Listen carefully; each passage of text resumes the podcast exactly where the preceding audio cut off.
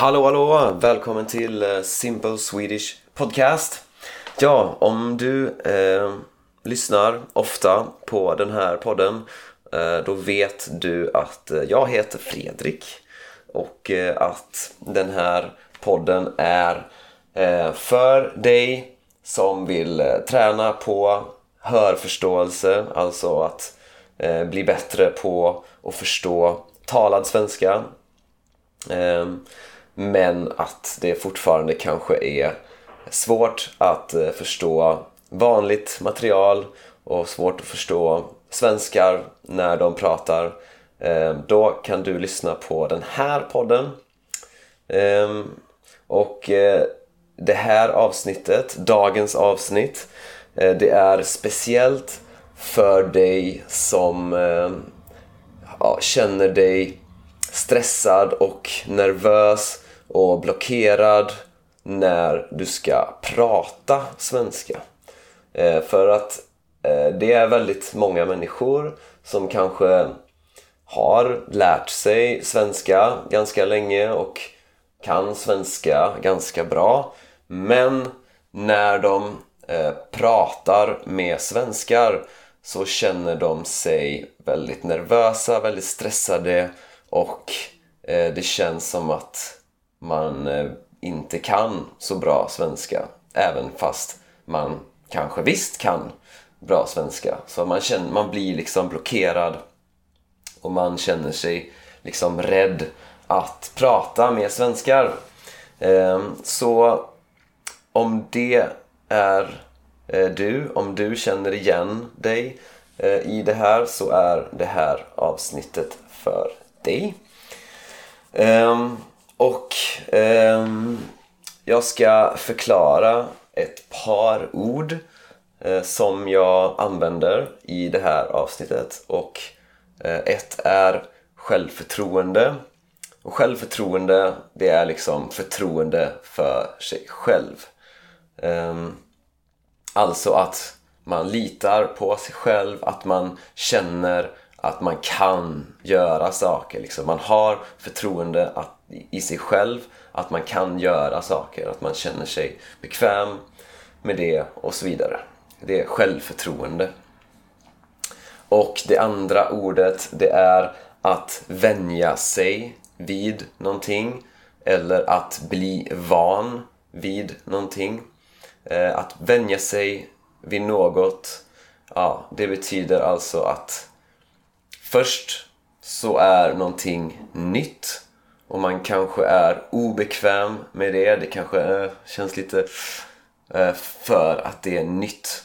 Men när man gör det mer och mer eller eh, ja, när det händer mer och mer så blir man mer och mer van vid det. Så det känns mer normalt. till exempel om man flyttar till Sverige eh, så kanske det är eh, nytt, det kanske känns konstigt att det är väldigt ljust på sommaren och väldigt mörkt på vintern men om man bor där många år, ja då kanske man vänjer sig vid det så att ja, det är inte en så stor grej längre liksom. Det är, ja, det är normalt liksom. Jag är van liksom. Man har blivit van. Eh, man har vant sig. Så det är att vänja sig vid något. Eh, och innan vi lyssnar på det här avsnittet så mm, ska jag tacka några patrons då som vanligt och det är eh, Crisis, Karen, Azizi, Tanja och Jeff. Så stort tack att ni stödjer den här podden. Ni får ju då såklart transkript till alla avsnitt. Och om man är Patreon på 10 euro nivån då får man också tillgång till chattrummet på Discord. Ehm, så ja, om du vill bli Patreon, eh, gå till min hemsida swedishlinguist.com. Ehm, du kan också eh, gå till min Instagram, swedish.linguist och följ mig där. Nej, nu ska vi lyssna på avsnittet. Så, hur ska man göra eh, om man känner sig stressad och orolig när man pratar svenska. Om man kanske känner sig rädd eh, för att prata svenska. Så hur blir man av med sin rädsla eh, för att prata svenska? Eh, och det här det är faktiskt ett jättevanligt problem. Ehm, alltså att man känner sig rädd eller stressad när man ska prata svenska med svenskar. Ehm, för det är ofta svårt att förstå vad svenskarna säger. Man blir stressad ehm, och när man ska svara, ja, då kanske man har svårt att hitta rätt ord och man känner sig ännu mer stressad. Och ofta så byter svenskarna till engelska eh, och då känner man att fan, eh, jag, jag pratar så dåligt att de inte förstår.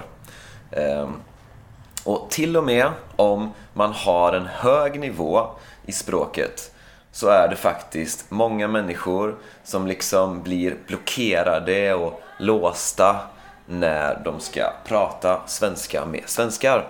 Så vad kan man göra åt det här? Um, Ja, det är inte lätt att lära sig uh, att ha vardagliga konversationer med modersmålstalare. Och en modersmålstalare det är alltså uh, någon som har uh, svenska som modersmål. En modersmålstalare. någon som talar svenska som modersmål. Ja. Man behöver en ganska hög nivå eh, för att kunna ha konversationer med modersmålstalare. Men för att nå den nivån så behöver man såklart öva på att konversera. Men hur gör man det om man inte redan kan konversera? Ja, och det blir inte lättare av att svenskar är väldigt bra på engelska och att svenskar väldigt gärna pratar engelska. Eh, men men. Så det viktigaste av allt det är förståelse. För om man inte förstår då kan man inte svara. Så du kan vara jättebra på att prata men om du inte förstår så så kan du inte ha en konversation. Så det viktigaste är att du måste lyssna mycket på svenska. Så du, jag skulle säga att eh, du ska lyssna på svenska varje dag. Och välj material som passar din nivå. Alltså material som är bra för din nivå. Eh, så till exempel om du, du inte förstår någonting alls, ja, välj någonting lättare. Om du förstår allt utan problem, välj något svårare. Så till exempel eh, om eh, du lyssnar på den här podden, Simple Swedish Podcast, och den är väldigt lätt för dig att förstå, ja, då ska du eh, välja eh, någonting svårare.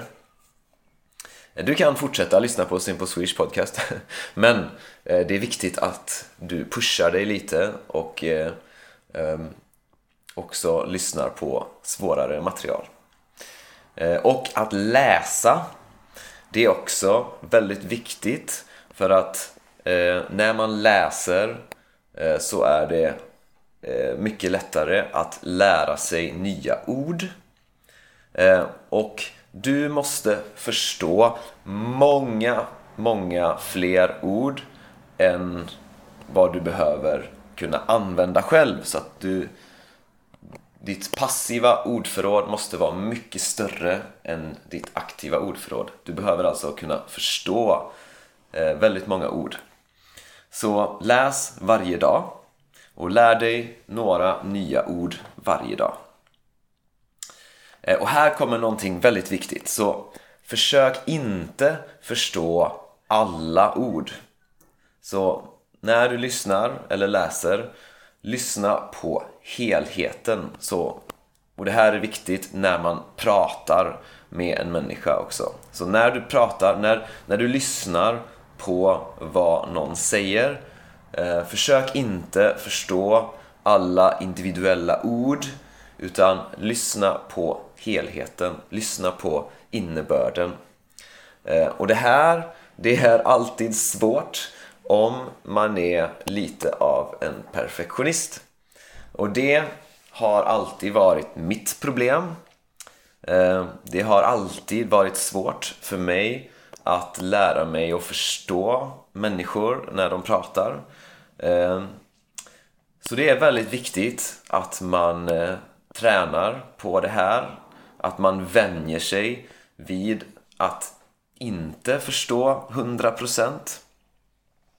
Ehm, så försök att försök inte att förstå 100% i alla fall inte eh, innan du är väldigt avancerad. Då kanske man kan försöka förstå typ 100% men eh, det tar lång tid innan man kommer dit och ja, vi är inte där än så eh, och en sak som är värt att tänka på det är att man kan faktiskt fokusera eh, på förståelse under en lång tid utan att träna på att prata. Eh, ja, det finns lite olika åsikter om det här, alltså folk tycker lite olika saker. Eh, vissa människor tycker att, att eh, först så ska man få en jättebra förståelse innan man börjar prata. Eh, och fördelar med det, alltså det positiva med det, det är att när man börjar prata sen så förstår man redan folk eh, ganska bra. Och det är också mycket lättare att, att liksom lära sig att använda nya ord när man redan förstår dem. Så det finns fördelar med att liksom fokusera bara på förståelse länge innan man börjar med att prata. Andra människor tycker att man ska börja prata direkt från dag ett. Ehm, då kommer det vara eh, svårare, såklart, att prata.